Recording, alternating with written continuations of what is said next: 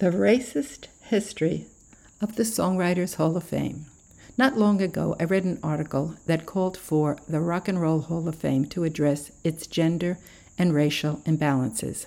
I couldn't find any article in which the Songwriters Hall of Fame was asked to address its gender and racial imbalance, and found none. So I decided to write my own. Now, if you look at the writers, the Songwriters Hall of Fame has chosen to honor this year and the past few years, you might think that I should not be calling the Songwriters Hall of Fame racist or sexist.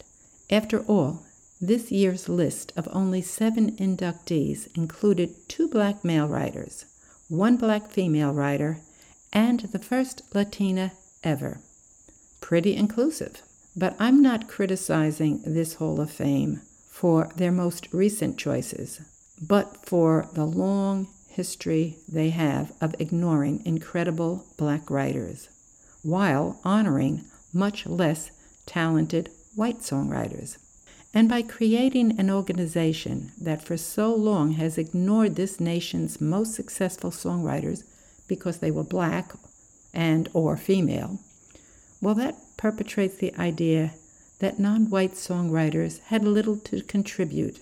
Just one more example of the erasing of black history. So let's go back to 1970, the first year the Songwriters Hall of Fame inducted a group of honorees. It was a huge group 120 songwriters, in which 110 of them were white males. There were only seven black males and three white females. One of those three women didn't even qualify as a songwriter. She wrote a poem, and someone she never met, without her knowledge, put that poem to music. That makes her a poet, not a songwriter. For the definition of a songwriter is one who intentionally writes words to go with music, or music to go with words.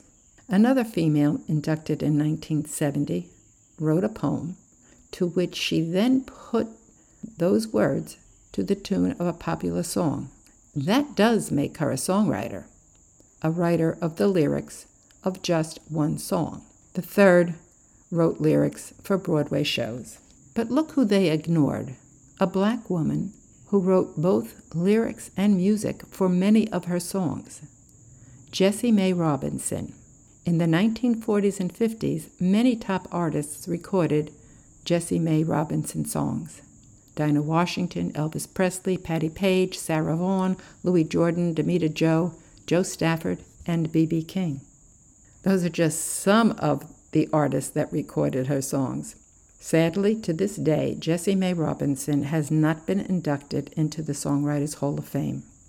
Then there's Rose Marie McCoy, the black female who probably most deserves to be recognized by the Songwriters Hall of Fame.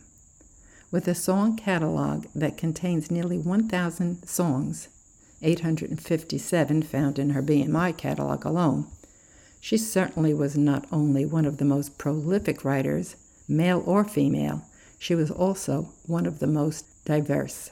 Artists who recorded Rose Marie McCoy's songs have been inducted into the Blues Hall of Fame, the Jazz Hall of Fame, the Rhythm and Blues Hall of Fame, Rock and Roll Hall of Fame, Country Music Hall of Fame, Gospel Hall of Fame, and even a comedian in the Comedy Hall of Fame recorded a Rose Marie McCoy song.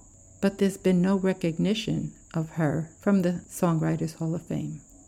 Then there's Charlie Singleton, who also wrote nearly 1,000 songs, two of which made it into BMI's list of the top 100 songs of the 20th century.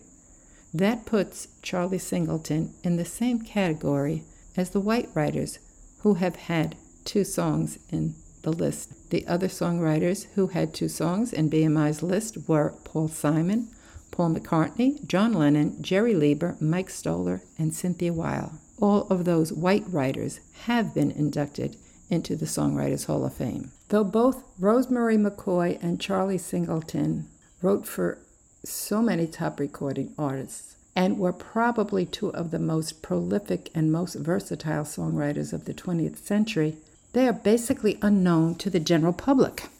I can think of just a few reasons why this is so. First, without any one music company, like Motown or Aldon Music, to promote their songs or their legacies. They shopped their songs around themselves and had no one entity to have a great interest in promoting their catalogs or their legacies. No one company has been interested in buying tables of tickets to support the Songwriters Hall of Fame, ticket prices which start at $2,000 apiece. Also, Rose and Charlie were not well known recording artists, and in the 1980s and 90s, the Songwriters Hall of Fame started inducting songwriters who were also well known singers, like Buddy Holly and Peggy Lee. Though some of these singer songwriters had very successful recording careers, their legacies as songwriters paled in the light of so many other songwriters. But well known artists draw attention and help sell high priced tickets. That was probably the reason the Rock and Roll Hall of Fame inducted Dolly Parton in 2022. Though to her credit, Dolly at first declined the offer, saying she would be happy to accept the nomination as soon as she recorded her first rock and roll album. She was inducted anyway. Think of how many more high priced tickets they sold because Dolly Parton would appear.